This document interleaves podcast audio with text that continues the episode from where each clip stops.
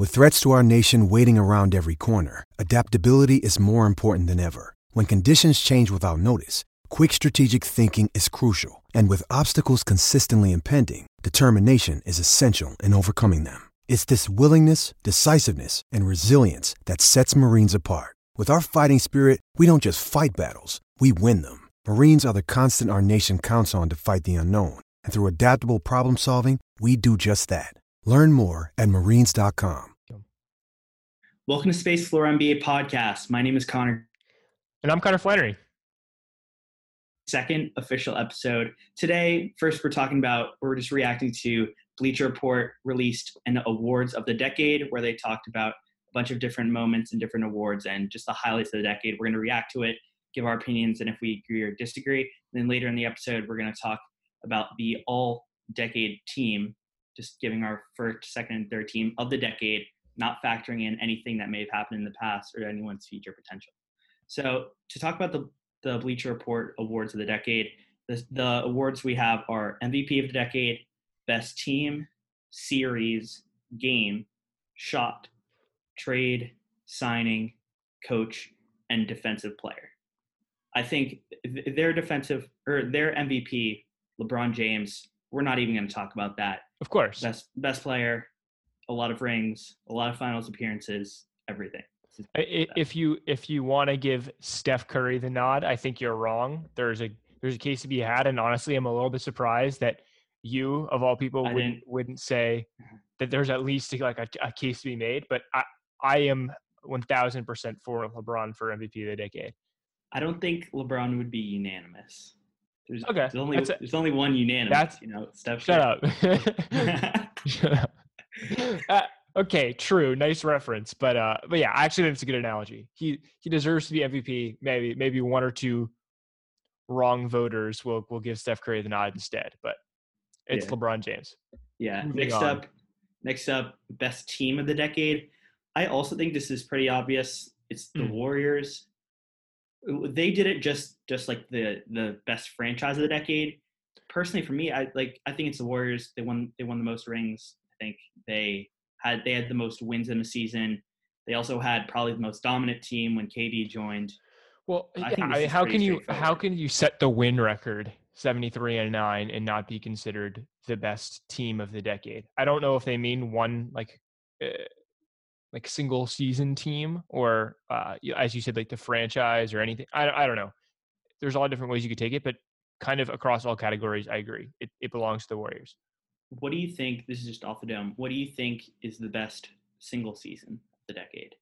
Uh, once again, it's hard to to argue that a 73 and 9 regular season isn't it but at least the greatest of the yeah at least the greatest of the decade um they didn't want to ring but that is the that is the little side note is like uh, it's pretty hard to call them the greatest team of the decade if they didn't win the ring i, I agree with that um so undoubtedly, that that 73 and 9 team is the greatest regular season team of the decade. Um, if we're talking about the greatest team overall, then maybe you have to give it to the Spurs um, when they won the championship with Kawhi Leonard as Finals MVP, or LeBron James Miami Heat. Um, I was um just thinking Warriors two years later, just with KD.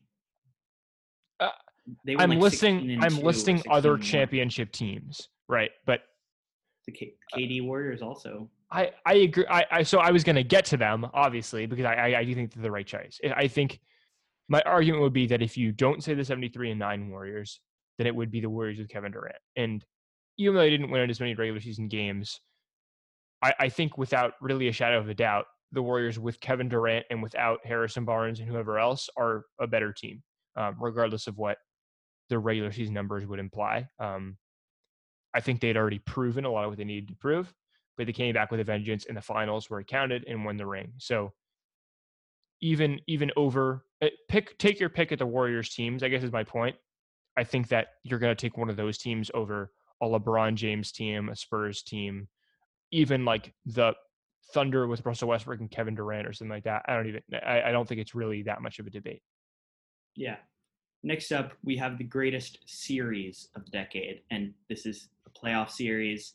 Obviously, factors that go into this are how many games it went, how close were the games, if there are any defining moments, how exciting it was, how good the teams were. Because like even if it's like even if it's a and like an exciting four or five matchup, like no mm. like a first round match, no one's really no one's really caring about that.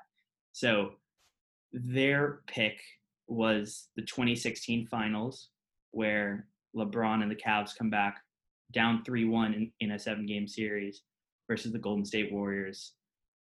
What are your thoughts? Because I did not have this. I did not have the 2016 finals. I don't know if I can think of a of a series that will be more memorable um, in terms of like going down in history. The LeBron James block and the Kyrie Irving uh, shot to come back from down three one. Um, Cleveland, this is for you. That whole thing is the most iconic series of the decade to me. Now, I heard a funky diabetic uh, who I, I, sort of made the recommendation for this episode idea based on a video on the video he did reacting to the same list. He made a point which I thought was really interesting, which was that the box score of these games, eh, most of them were like 15 point blowouts. It wasn't yeah, actually you didn't actually That's have as many super great like game by game. It was more the arc of the series is so memorable. So I, I, I think I'm still going to agree that that as a series as a whole, this has to go down as the best. But I don't know that like if you look at it one game at a time, it's really that exciting. It's more so just that coming back from down three one was so thrilling, and the seventy three and nine thing and all that. Yeah, but for me, I disagreed with this because what you said, games one through six were pretty mm. much all blowouts. The the closest one was like an 11 point loss in like game two or something, but the rest were like, like 15 point victories. And so I I don't really remember anything about those games except Draymond getting suspended, which I guess is just another memorable thing. However, I have just jumping ahead. I have the game the, the, the game seven of this finals as my best game of the decade. Okay. But the the game seven itself, of course, it's the most important game in a series, but it isn't the series. So that's why I went. I, I think a lot of people were saying, "Oh, the the other option here is the Miami Heat coming back from down three two. I didn't take that one either. I took the 2016 Western Conference Finals because you have the same comeback from 3-1 you have a same memorable performance with with Klay Thompson mm. um, like going off in game 6 however i just think the i can remember more games in that series. I cannot remember anything about games 1 through 6 of, of the nba finals in 2016 i only remember that last game 7 and that's why that's my that's my game of the decade. But i just think the series as a whole was better in the Western Conference Finals because I would almost say it's a, it's a little bit more evenly matched. It's a bit more you almost don't know who's going to win. Like it, it could be either side. Anyone could just go off for 40. You have four players on the court, like Westbrook, KD, Klay, and Steph, who could just go off for 40 randomly. And every game was just a high powered offensive game. Meanwhile, like those other games are just, they, they were good, but especially like even game seven was sloppy. So that's why I'm going with the 2016 Western Conference Finals. That also has the iconic moment of Steve Kerr not calling the timeout and Steph Curry hitting the super deep three, correct? No, that was a that was a regular season game. That what? Are you sure? Yeah. All right. So I my know. memory of that series I wish wrong. that would have been sick. But that's right, my that's, that might be my favorite shot of all time. It's that's a pretty incredible clip. So it's okay. So I'm wrong about about what I guess happened in that series. I don't. I would have to do my research on what really happened. I do not really remember that. I was not watching that series all that closely. Um, although I watched the 2016 finals a lot more closely. Um, yeah, I mean, I, I, I think that I'm going to give it to, as I said, that that 2016 finals is a series because of that arc more so than the game by game thing.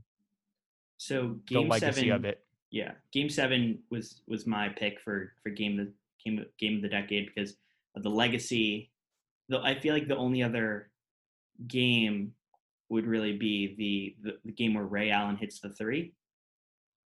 But I, it's a game seven. It was so much more.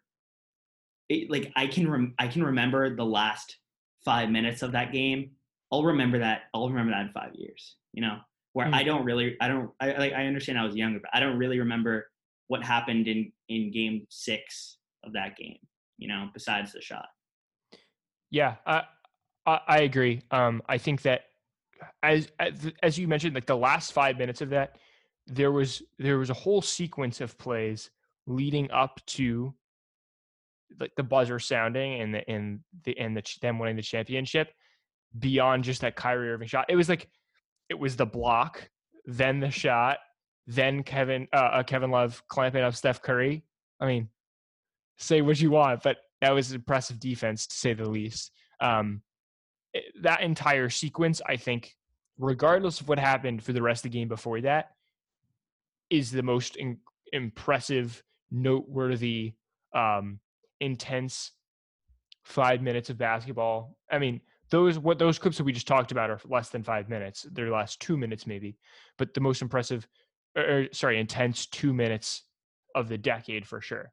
Um, so uh, once again, I, this the Bleacher Report article has it as Game Six of the 2016 Western Conference Finals, um, the series that you brought up, and so they had essentially your best game and best series flipped.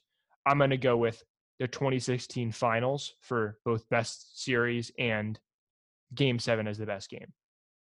Okay. So they have the Ray Allen shot in 2013, game six of the finals, Heat versus Spurs. I agree.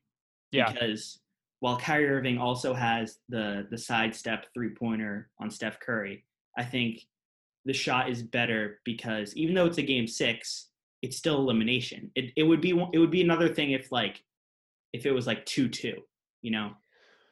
It's also there's an effect of LeBron James just missed. Chris Bosh got the rebound, and then Ray Allen hit it. And this isn't like like Ray Allen isn't the the one that they wanted to take the last shot. He wasn't the one that they drew up the play for and fed it to the way that they isolated Kyrie Irving on probably the worst defender or the worst perimeter Yeah. defender on the court for the Warriors at the time, being Steph Curry. I don't remember who else was on the court, but you'd rather have uh, Steph Curry on Kyrie Irving than Klay Thompson. But it finds its way to Ray Allen, who, I mean, Chris Bosh was better, Dwyane, Dwyane Wade was better, LeBron James was better, and it finds its way to Ray Allen, and then it goes in, and that's what saves the series in Game Six, and that was such a ma- major turning point.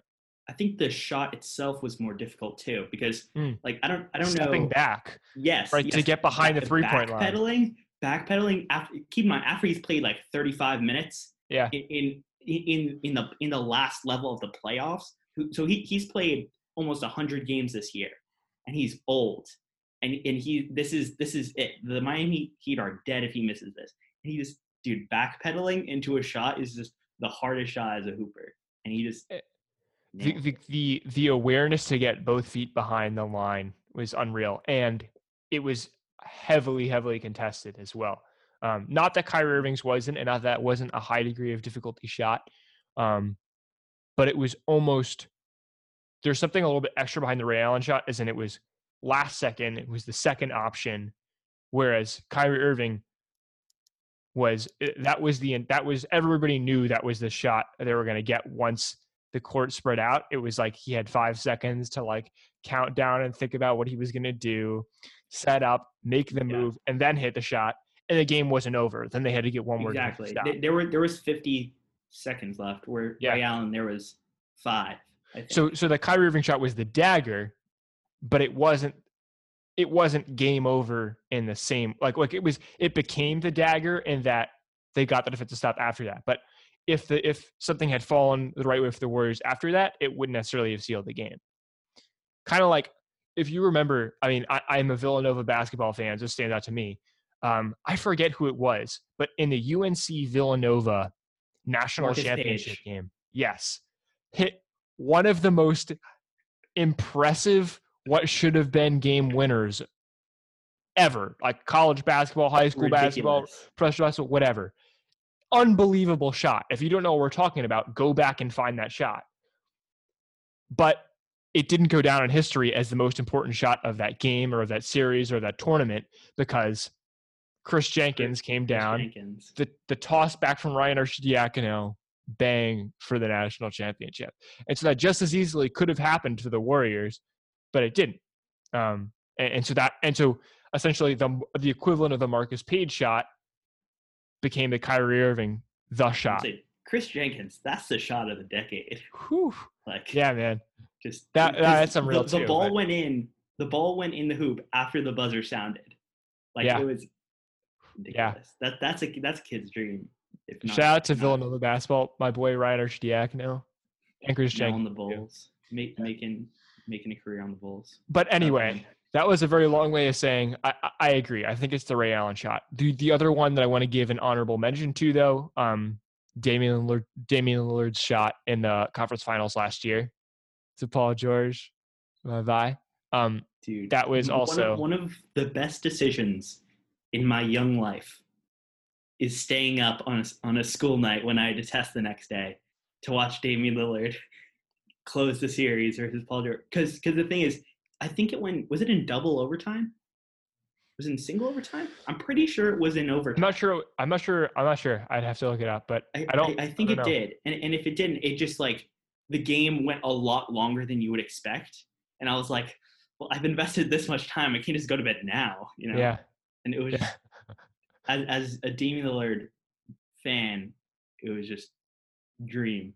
I I have the video. I just I'm like I'm like holding the camera, it's shaking. I'm like whimpering, and then I just like lose I- my mind. I, I've seen that video a bunch of times because it gets passed around our friend group. But it, if you try not to wake up everybody in your in your apartment building Yeah. after that shot goes in.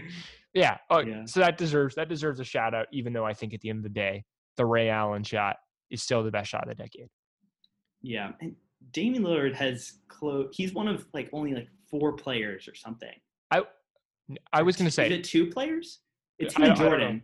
And, I, I don't know what you're saying. him, him, Jordan, and like one or two other guys are like are two of the only people, or he's one of like the only three or four to hit two Mm. series-ending buzzer beaters. I was gonna. I, so as soon as you started saying that, the the other shot, he other game or series winning shot he hit popped into my it popped into my mind. Um, over Chandler So I was gonna say that. And it was it was the one that was identical to the Brandon Roy one, um, where he where he comes around, he's clapping at the top of the arc, boom. Apparently, shoot. I I may be making this up, but I'm pretty sure he wasn't supposed to get the ball. I have I'm no pretty idea. I'm pretty sure the, the way it's looked is he was like he he was like he was like the second option I think because if you look, well Marcus Aldridge is on the block alone, Mhm. and I think it's just like he was kind of like I don't know, but then he just saw Chandler Parsons was asleep, so he just bolted right away. yeah, It was genius. just sick. All right, right. so next up, trade of the decade. Mm. There's really only two ways you could go with this. You either go hard into the Rockets. I think you got traded in like I don't know, like 2012 or something, for basically not that much, like Jeremy Lamb and a pick or something that turned out to be nothing. Mm. Or and then in return you get a perennial All NBA player, um, who's an MVP and all this stuff.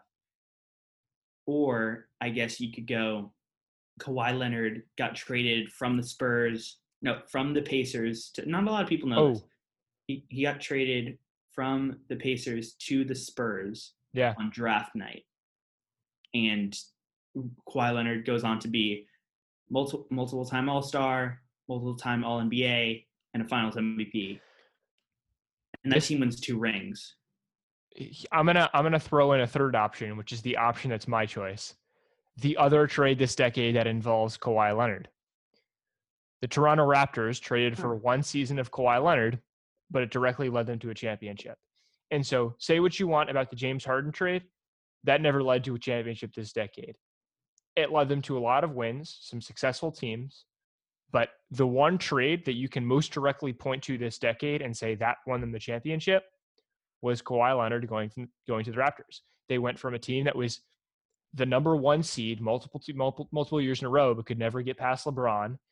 LeBronto became a meme in the NBA because of how bad he would school them, even if they won a lot more regular season games.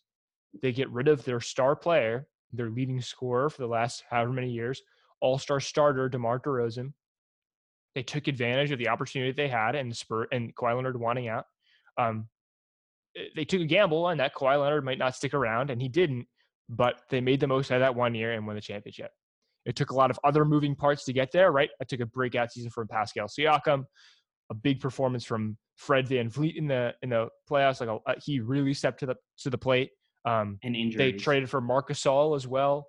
Uh, Kyle Lowry kind of broke his streak of poor playoff performances, but I think it all revolves around one trade, and that was the the Kawhi Leonard trade. And so I'm going to go with that as my trade of the decade.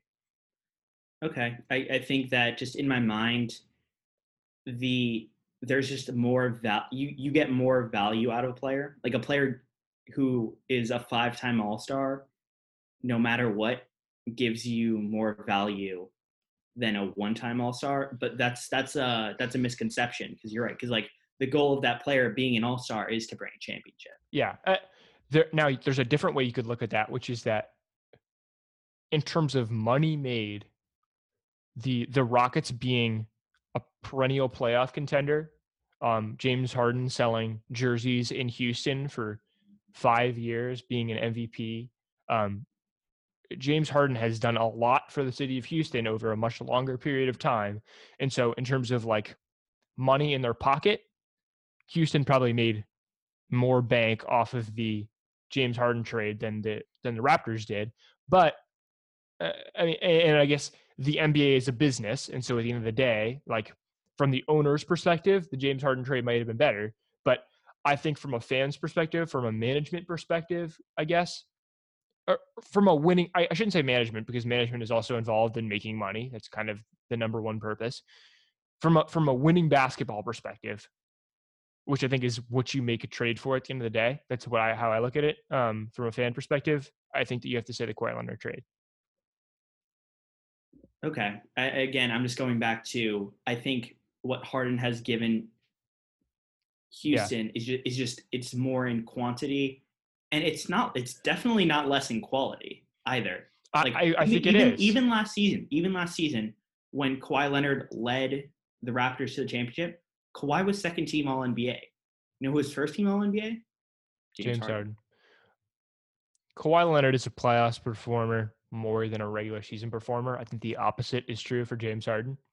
Um, is I guess what my, my answer to that would be. That those are pretty general. That's a pretty general comment, but um, I, like I think that Kawhi Leonard has a very legit argument for being the best player in the league, and he still hasn't ever won an MVP or really been in MVP conversations.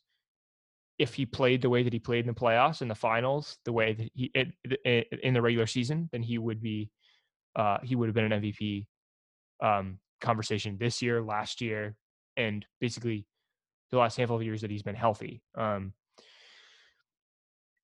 so I see what you're saying. Quantity it goes to James Harden, but I I don't think that there's any more quality than than winning a championship and bringing that to Toronto.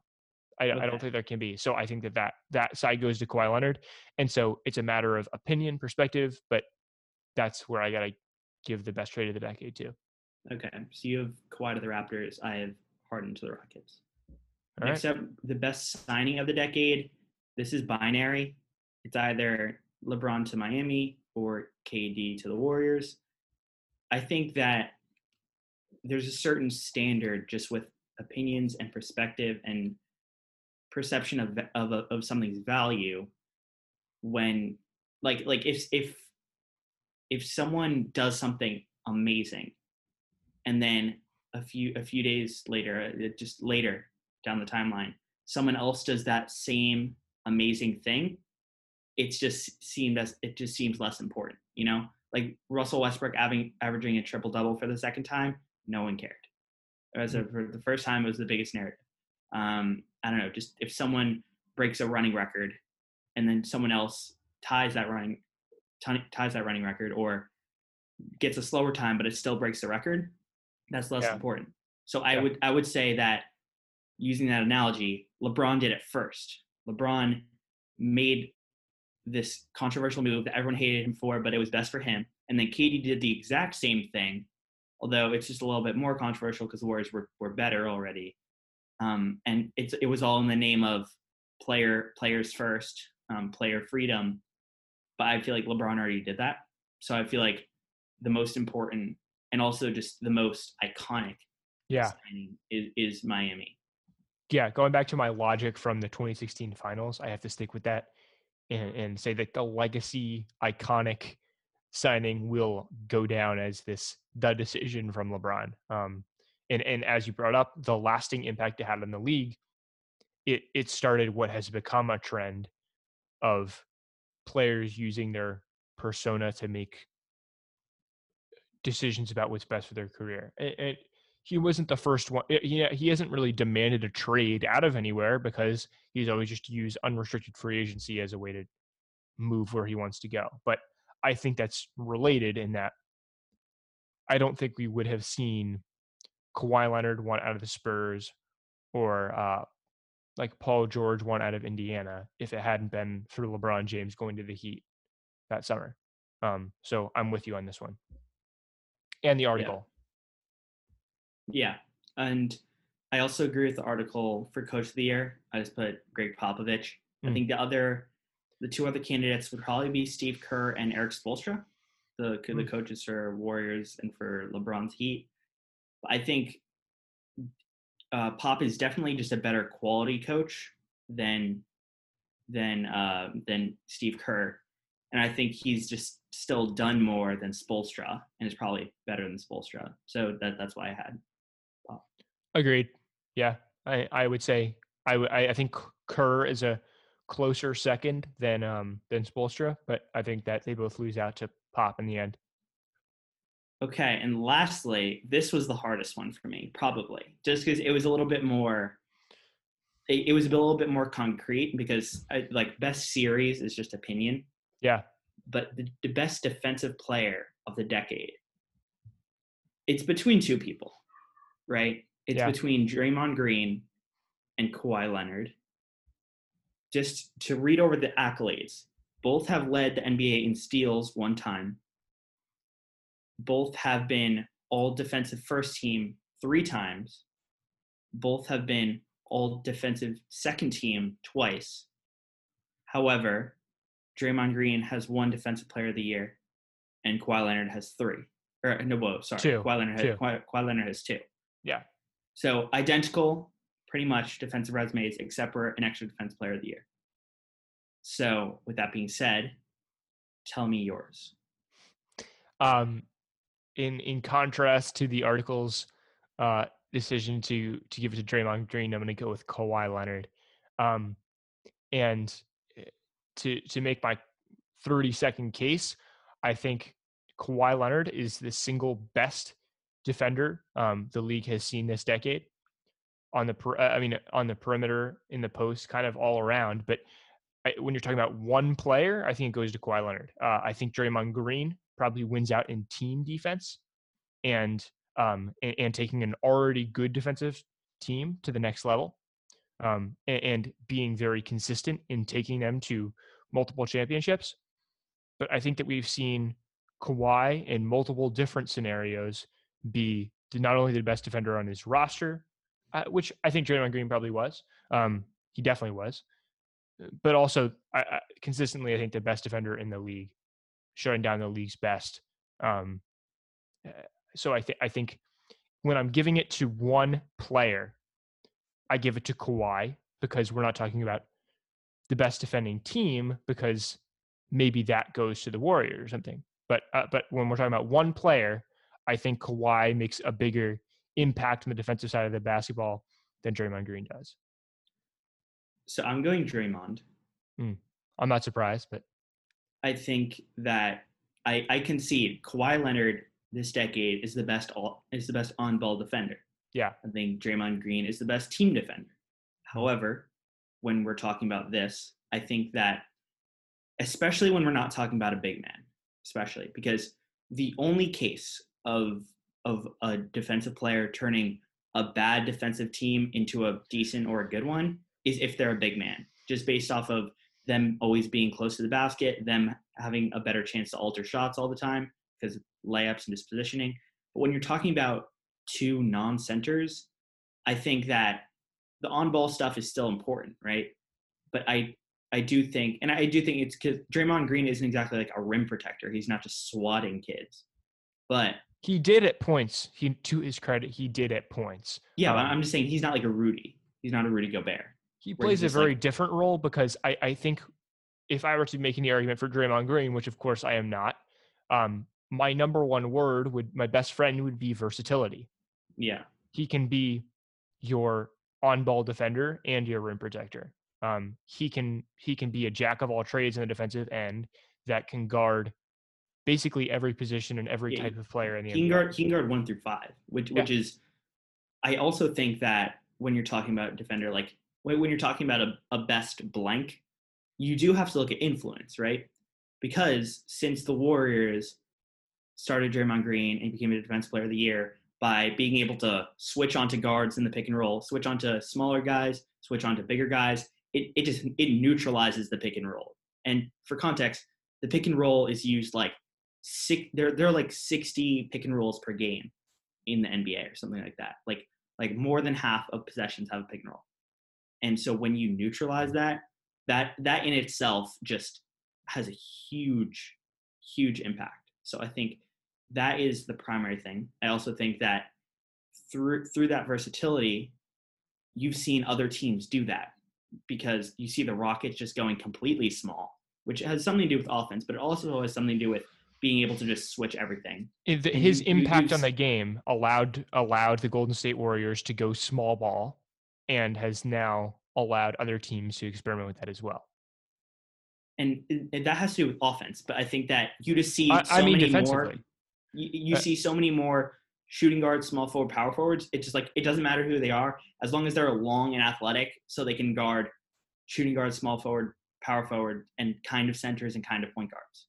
Well, I, I what I mean is that people would have said ten years ago, before this decade, um, there's no way you can run without a center because your defense will be horrible. I Draymond Green is what six six, so you can hardly call him a center, even if he plays there sometimes. That death lineup where he was starting at center was one of the best defensive teams, uh, like yeah, decade ever. Um, and so uh, essentially, it showed in the modern NBA, like you can have a dang good defensive team that doesn't have a seven footer on it, or even somebody who's six seven on it. Um, I guess Iggy probably would have been like six eight or something like that. But um, so so so I, what I mean is like when the when the Rockets made that decision this year, they did it for offensive re- reasons. They did it so they could basically run five out and Russell Westbrook could penetrate. Um, but they didn't have to worry so much about the defensive end because Draymond Green has already shown that if you have a Robert Covington um, kind of safety, it can work out. Yeah, I also feel like Draymond makes his just like we talk about point guards, like, oh yeah, LeBron makes his teammates better. Well, Draymond is the defensive equivalent of that if I've ever seen one. You know, not only is it just versatility is kind of like almost the equivalent of playmaking ability, but yeah. I feel like I feel like he's a more verbal defender than Kawhi Leonard, and not just because like of oh course yeah, Kawhi. yeah okay. no no but but not only because like oh Kawhi doesn't talk, but talking on defense is better than a lot of just other components. It's it's better. It's literally it's better than lateral quickness. Just if you're if you're a guy who is playing a power forward, so you can see everything. Is Draymond Green is an all time chatter like on your left, on your right, and that that just helps. That just enhances the entire team play. And I, I know it's minute. I know it just seems unimportant, but I think that's something that would put you over the hump.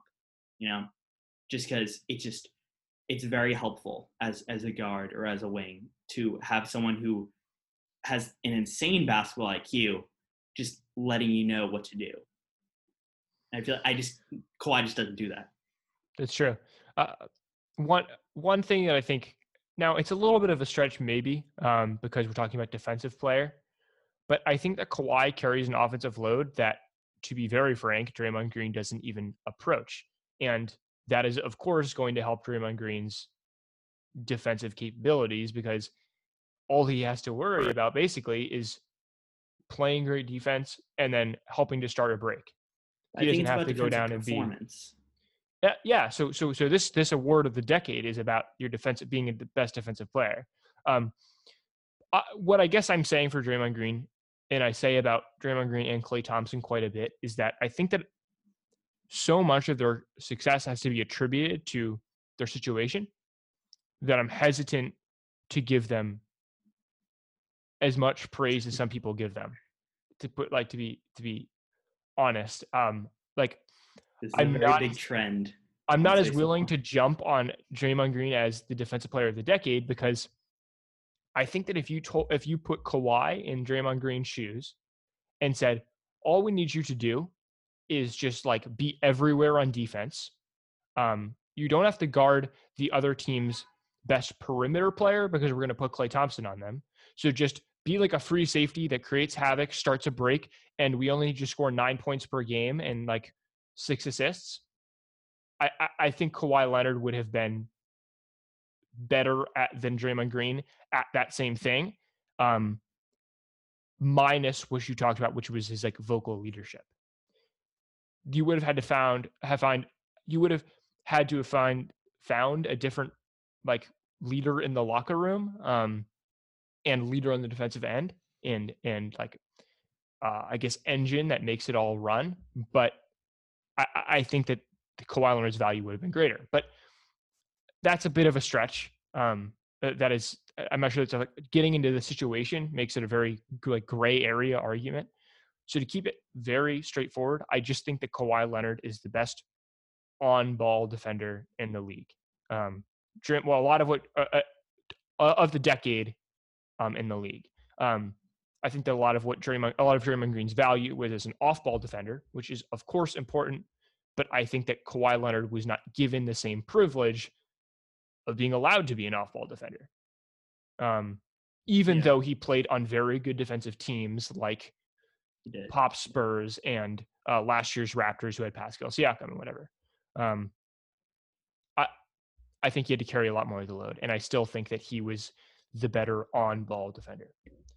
Okay. So, uh, but but uh, kudos to Draymond Green because I, I I do think this is a very important argument to be had, and I think it's two man race.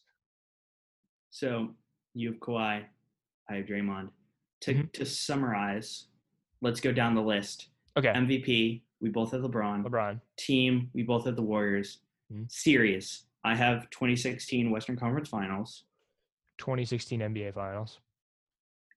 I for game, I have 2016 Finals Game Seven. You also have that. Same, yeah. For shot, we both have Ray Allen. For trade, I have Harden to the Rockets. I have hard. Uh, sorry, Kawhi to the Raptors. For signing, we both have LeBron to Miami. For coach, we both have Gregg Popovich. For defensive player of the year, I have Draymond Green. I got Kawhi. You have Kawhi Leonard. Yeah. All right, so now that concludes our Bleacher Report awards of the decade. Now we're going to the all decade team. We are pretty much just we just assembled a team, two guards, two forwards, and a center. For That's first that team, is that is different than what a lot of lists you'll find on the internet will do. Um, a lot of a lot of people did it the way that the All Star game is going now, which is just two backcourt, three front court.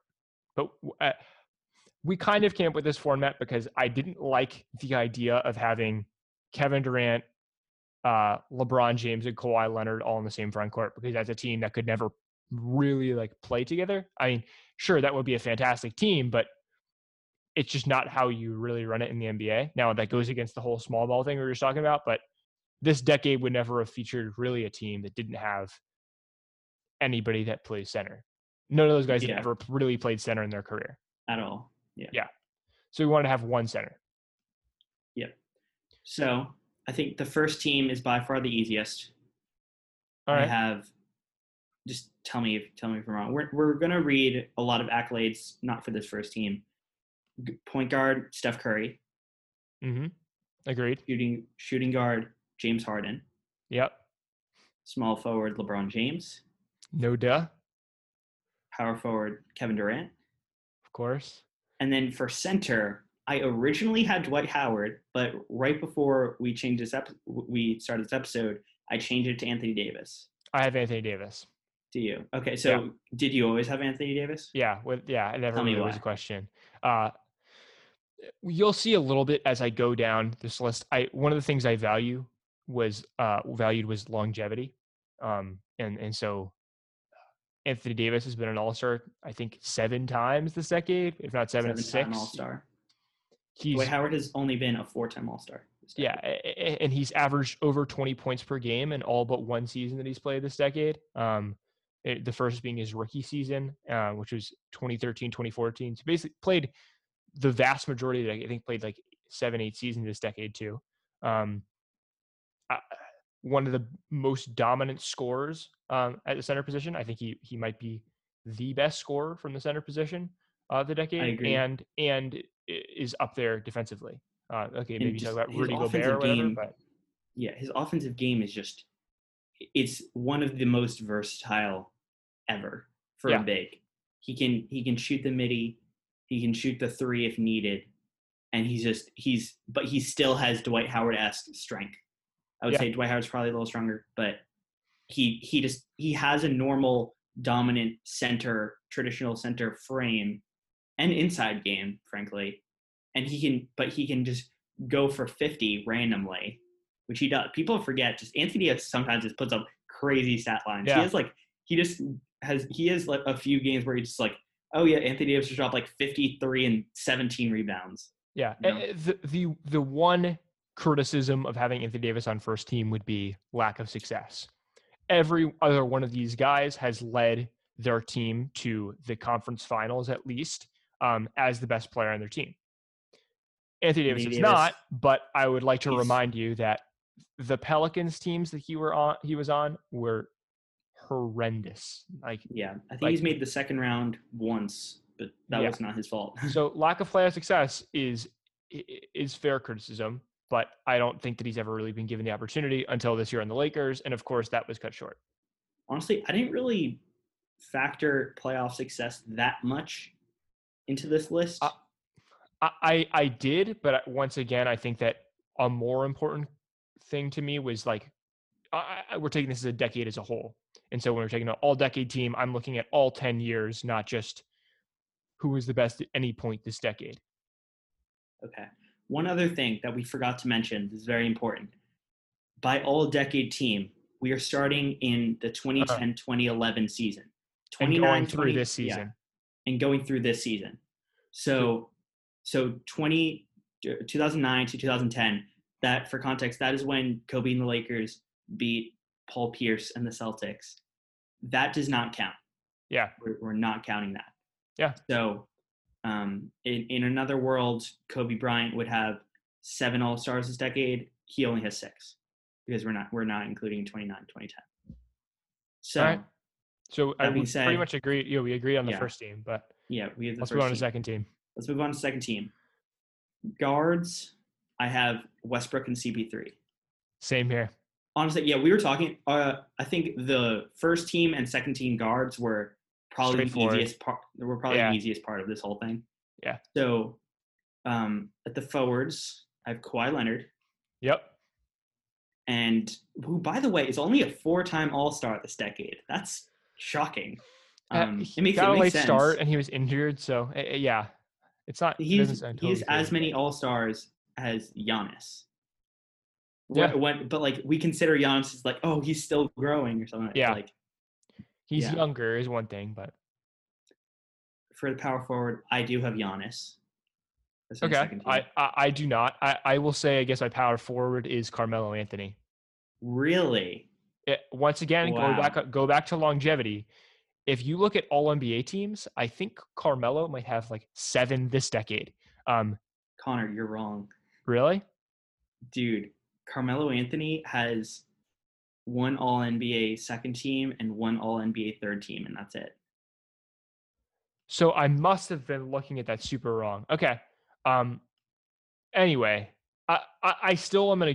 I, I don't. I Which don't. was shocking, by the way. Like, I, I, like if without checking, I was like, oh yeah, Melo probably has like four all NBA I must have. teams. I must have mixed up his All Stars and All NBA teams or something. Um, yeah, he I- he has seven all all stars. Okay, yeah. So either way, he has been one of the best scorers in the league basically for the entire decade. Um, One scoring title. one, yeah, one scoring title. But uh, even though he never uh, you could say the same thing about Carmelo Anthony that we did for Anthony Davis, which is that lack of playoff success, sort of. Um, he had he had one like I guess what, what would it be? Uh, second? Did he make the third round with the Knicks? He made Or he made the second round. so he did lost the make second round.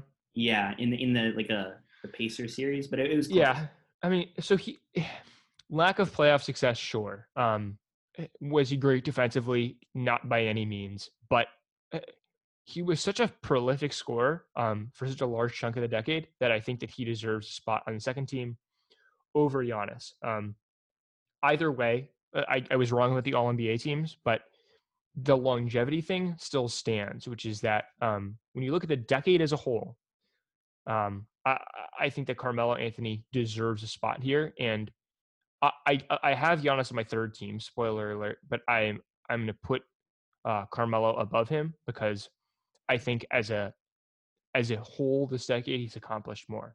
Even though I think that at his best, Giannis was of course far better than Carmelo Anthony was. But I don't think this is what that's what this is about. I just moved up Giannis um, right before we started this Mm. in exchange for someone else who's on my third team, who is actually not Carmelo Anthony.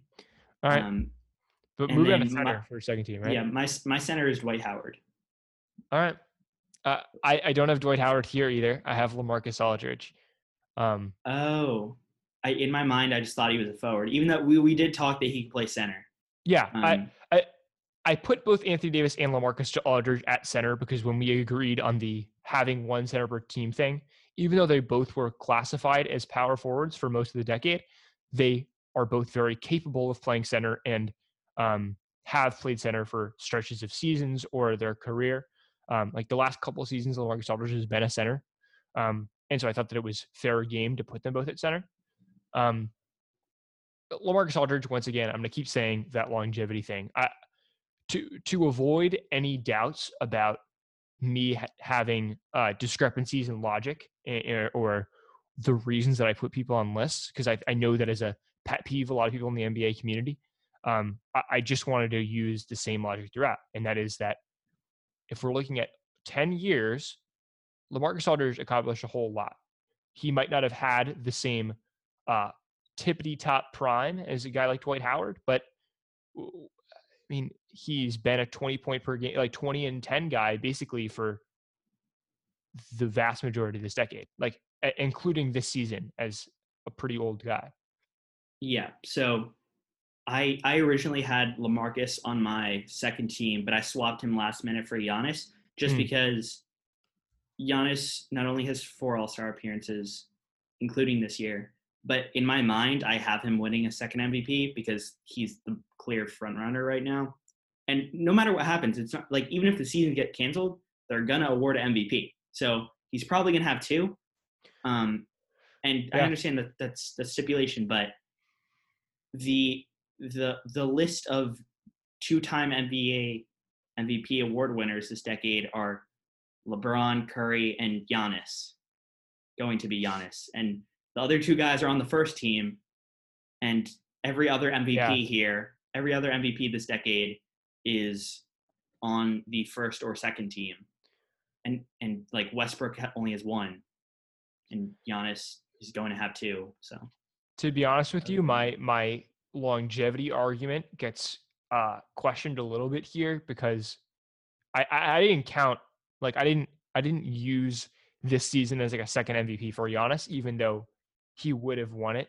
Um, now, if if we uh, operate under the un, under the assumption that this is a second MVP season for Giannis, which it probably should be, I, like I guess if we're considering 2010 to 2011 to now um, as one unit, two two NBA MVPs. Like I, I understand it's two years. That's still like a sizable length of time. Now he only really showed out in like the second half of this decade, but I still think being an All Star for four years in a row and and having two two uh, MVPs, at some point it's like that is so much quality that it kind of has to override LaMarcus Aldridge's quantity being really stretched out, but not nearly as much. So so if we're gonna say that that that Giannis won a second MVP this year, then sure, I'm gonna give it to him actually and put him over LaMarcus Aldridge on my second team. Now that doesn't actually work because I wouldn't say the Giannis is a center, so I can't do like a direct swap. Um, I'd have to have more moving parts, but yeah, in that case, Giannis Yeah. probably does deserve just to go on center second team over Melo probably. And so I'm reflecting if we're if we're calling LaMarcus able to be a center, which I just forgot. You you're in the right here. Just comparing Dwight Howard and LaMarcus. LaMarcus has seven All Stars. Dwight has four. LaMarcus has two-time All NBA second team, three-time All NBA third team.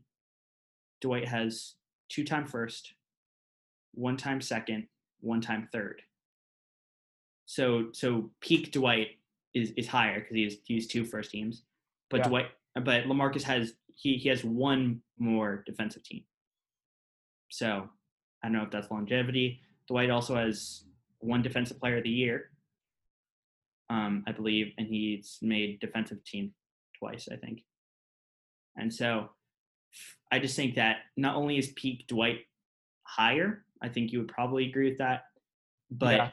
I I also think that longevity isn't really that big of an issue because even though he has uh, LaMarcus has three more All Stars, he only has one more All NBA. So that's why that's why I like Dwight Howard, but I understand why you do uh, LaMarcus.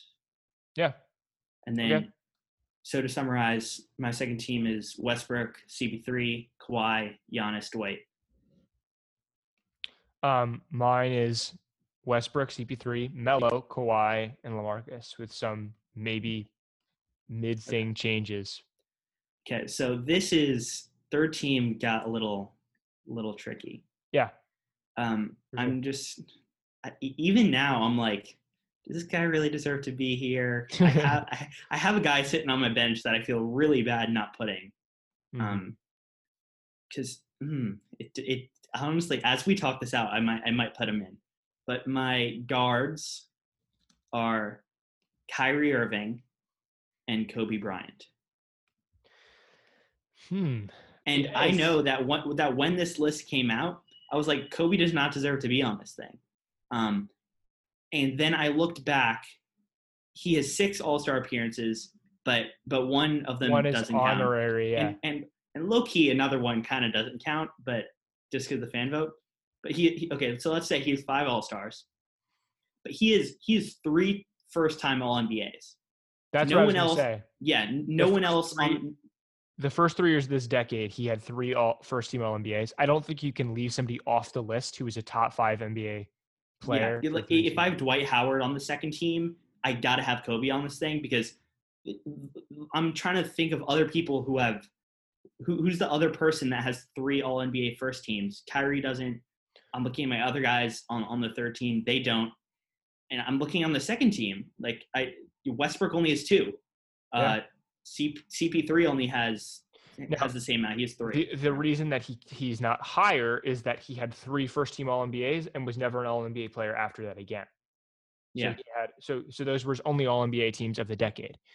He he won cha- the championship the year before, but never made a conference finals this decade. He won. He made. uh He lost in the conference semifinals, I guess, a couple of times. Um, so I also have him on my third team. I I, do you, Kyrie? I struggle with that. I don't have Kyrie though. I I He- subbed him last minute. Yeah, I I- subbed him on last minute. Just he he don't know, almost made it. six He was in the All-Stars, running, but yeah. six All Stars. He's only made All NBA twice. Yeah, and, and he's got the championship, so he's in the running. Um, uh, but the person I put, which I'm a little bit surprised that you didn't have over Kyrie Irving yourself, is Damian Lillard. Really? Look sure, at look at look it up right look it up right now. Go on Basketball I Reference. have his stats. I don't. I, the only thing I don't have is is All Star appearances. Five five time All Star, four time All NBA. He's been All NBA first team once and All NBA second team once as well. I think. Um, No, he's he's been he's been first team once. He's been second team twice. Ah. He's been third team once. So uh, I'm switching it. to, to Kyrie to Damian Lillard, right? I'm, yeah, So- absolutely. So I'm I'm a little bit surprised that you didn't have him because you are much more of a Damian Lillard fan than I am.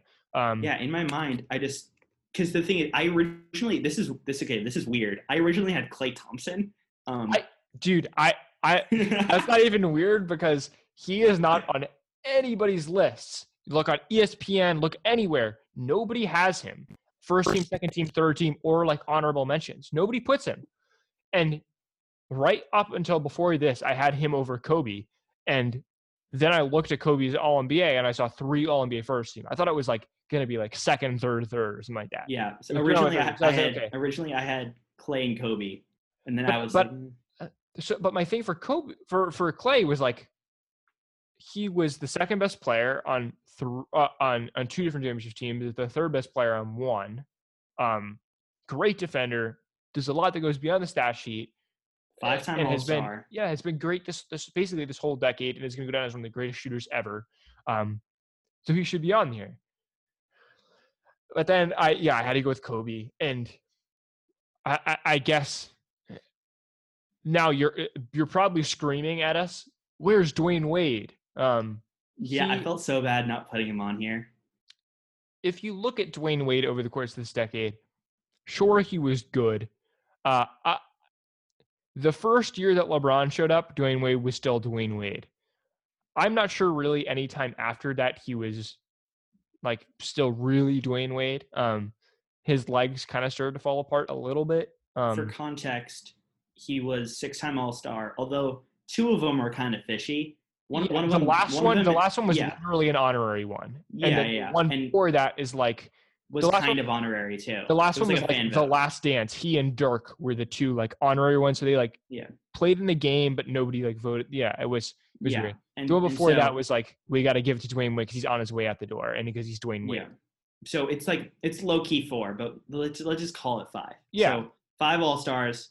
Now I, I, I think one one second team and two third team.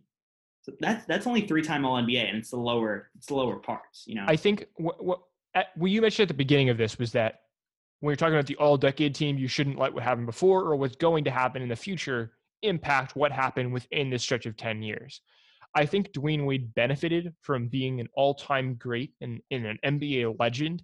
Um, and that sort of notion carrying over a little bit into this decade. Um, and so when LeBron showed up and Dwyane Wade started getting fewer touches, understandably his numbers went down. But I think that people very easily use that. That's a very convenient excuse for saying, well, of course Dwyane Wade's numbers went down because he um, because he's playing with LeBron James and Chris Bosh.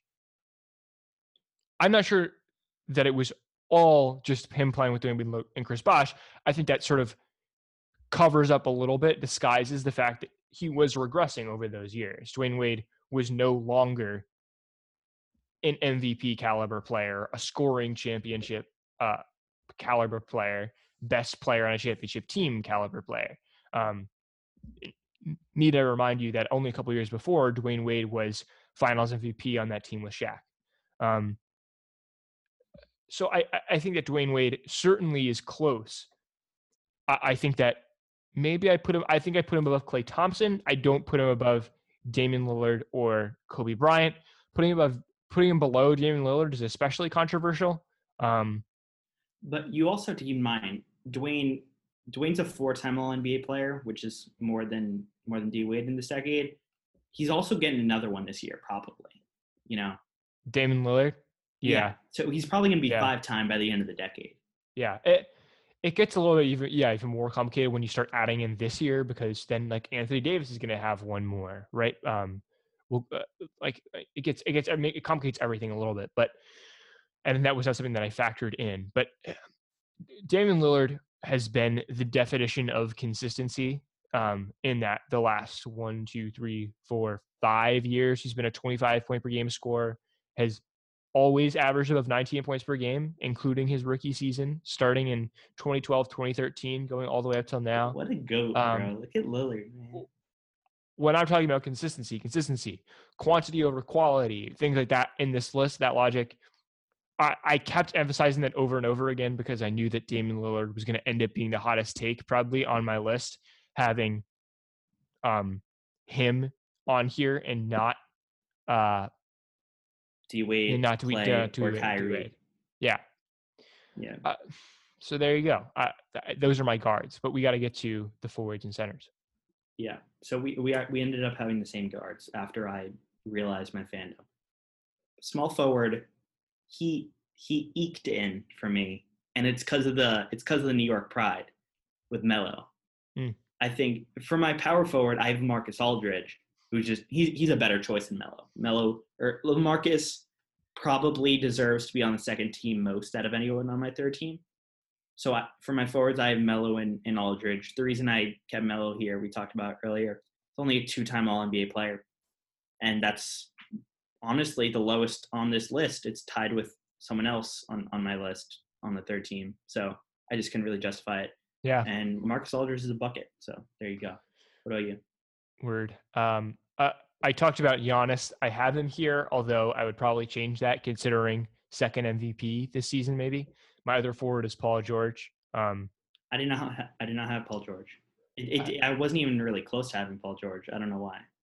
The I, what I think what I think I might have to change here is that originally I had Blake Griffin here as my center, which leaves Dwight Howard nowhere on my three teams. Honestly, like I think it's, it's understandable, but I think I'm going to switch it so that I have I'll super last minute change so that I have Blake Griffin as a forward and then Dwight Howard as my center. Um, so because Paul who George, your list? Paul the Paul, Paul George. George. Okay. Paul George always felt like a little bit mediocre to be on here. To be honest with you, um, is in like he's he's been very good the entire decade. Um, he went toe to toe in the Eastern Conference Finals with LeBron James, and, and then as as recently as last year, uh, was was top three in MVP voting. So he he certainly deserves to be in the conversation. He doesn't necessarily have the same accolades um, or same numbers as a lot of the other guys on this list do, though. Um, I don't really like the Blake Griffin one uh, pick either. So so part of this is where this got tricky is like I felt like on the third team there's a lot of guys who just won't. I didn't love a, at all like really putting them on the list. Um, yeah, I wasn't I, like excited about putting them on there. I wasn't like, yeah, they definitely deserve it. Mostly because I feel some guilt over not putting other guys on the list. Um, is in like it, it feels a little bit wrong to me to have not have Dirk when Dirk was yeah was the best player in the championship team for the first year of this decade. But after that, kind of fell off. Like like yeah, I mean, his last season was probably 2018 and was not good for the three or four years before that. Um, so so yeah. Dirk, sure he he basically had the, the best moment of his career at the very beginning of the decade, and then kind of it, that was the end of it. Um, yeah, Tim, Tim Duncan on the list. I know Tim Duncan was also very close, but honestly, even even guys like DeAndre Jordan, who like Loki has like three All NBA first teams. Um, he does. Joe, or like two. I don't think least. All NBA first. Yeah, no, dude. There was a season where it's like the NBA just kind of like didn't really have centers, and Jordan just like got it over other guys. um, uh, even like Rudy Gobert, dude. I almost, dude, Flight React is getting to you, bro. I almost said Rudy Gobert. um, the the Gasol brothers are good. Yeah, yeah. There was just a lot of people, and yeah. I felt so bad not having Blake Griffin on my list because I'm yeah. like, man, like like he's like consistent. He like he's like Mark LaMarcus Aldridge caliber. Like, yeah, like a little bit less. But the, like, the one, same idea, just a bunch of all stars, a few all NBA teams. So yeah, so so I'm gonna go Blake Griffin and Dwight Howard here because I actually the, the I was pretty negative on Dwight Howard, where you almost had Dwight Howard in your first team. I almost didn't have him on my list at all. Uh, the reason I didn't have him on here is I saw, oh wait, Dwight Howard only won one Defensive Player of the Year this this decade. So it wasn't like he won three Defensive Player of the, of the years this decade and then fell off. No, he was like it was kind of right before this decade that he was really like taking off, and then crash landed pretty early on in the decade. like actually super early on in the decade. Mm-hmm. Um, now, I think, but he did have more All NBA selections than I realized. Probably should have dove into that in my research a little bit more. So you sort of opened my eyes on that one. I feel like I should have Dwight Howard there at center, and that feels better because Blake Griffin at center doesn't even make that much sense anyway. He is less of a center than uh, Anthony Davis or LaMarcus Aldridge is, and so it was a stretch to be putting him there. Um, Blake Griffin, I don't, I don't love over Dirk or Tim Duncan, for example, because uh, because while while sometimes consistent in the regular season, he's dealt with a lot of injuries and in lack of playoff success and stuff. Like there's a lot of criticism that you could make of Blake Griffin's career. Uh, it's kind of been a little bit of a roller coaster, and that like last season was crazy good, and then this season, like where is Blake Griffin? Um, I don't know. So so I'm not super thrilled with with the Blake Griffin selection, but I still think he deserves to be on here for an all decade team. if you see me biting my lip right now, Yeah. because my center is Draymond Green. I, I I I can't call you crazy because I thought about it, but I I after after pretty close consideration, I was like, okay, I'm not gonna put Draymond over Dirk, or uh, probably not over Tim Duncan, or probably not over uh maybe because DeAndre Jordan. here's like, my thing, like he he's only a three-time All-Star. If if I was gonna make a change to my to my third team, I would slide LaMarcus Aldridge to the five and then put in Blake Griffin. Hmm. I have Draymond in because even though he's only a three-time All-Star, he's a two-time All NBA, one-time defensive defensive player of the year, and he has two other times where he was runner-up. yeah. So he Well, we there there, there was for defense player of the decade. like, of course, yeah, Green's great. yeah, you know, and yeah, so I think for that reason, and also as a, I, I said I didn't factor in winning that much. Winning was kind of like a tiebreaker for me, Mm, okay. and that makes so sense. He's what three rings, so there you go. So want to just go over our entire teams again? Yes. Okay, All right. so You start. You start off, and I'll and I'll follow up. Okay, so first team, we agree. Curry, Harden, LeBron, KD, Anthony Davis. Yep. Second second team. Mine is Westbrook, Chris Paul, Kawhi Leonard, Giannis Antetokounmpo, and Dwight Howard. I've got Russell Westbrook, Chris Paul, Giannis, Kawhi, and LaMarcus. Now I changed that, but now that's what it looks like. Interesting. Out of the top 10, we only have one disparity. Hmm. It's very interesting. And then third team, Damian Lillard, Kobe Bryant, Carmelo Anthony, barely, Lamar- LaMarcus Aldridge, and Draymond Green. And then after some further changes, I've got Damian Lillard, Kobe Bryant, Dwight Howard, Carmelo Anthony, and Blake Griffin. So we have we have three total differences. No, three or four. I don't know.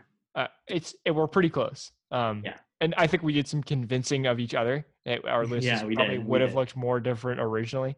Um, but I guess that's how it works, right? That's that's that means we both made good cases. So hopefully this was a good episode. Agreed. It was. This is one of the, the more fun ones we've had. I think. Yeah, it's a good way to good way to spend the uh, the hiatus we've got going on. Yeah. All right. Well, thank you so much for listening to Space Floor NBA podcast. We hope you enjoyed. If you're listening on YouTube, like and subscribe. We'd really appreciate it. Uh, comment down below your All NBA decade teams. Where do we mess up? Yeah. What did we mess up? I know maybe I messed up on some things. Uh, if you're listening on Apple Podcasts, leave a review and and rate us. Uh, follow us on Instagram at Space the Floor Podcast and on Twitter at Space the Floor. And thank you so much for watching. My name is Connor Geelan, and I'm Connor Flannery. And see you next time. Peace. Shout out Derrick Rose. I feel like we Hmm. should mention him.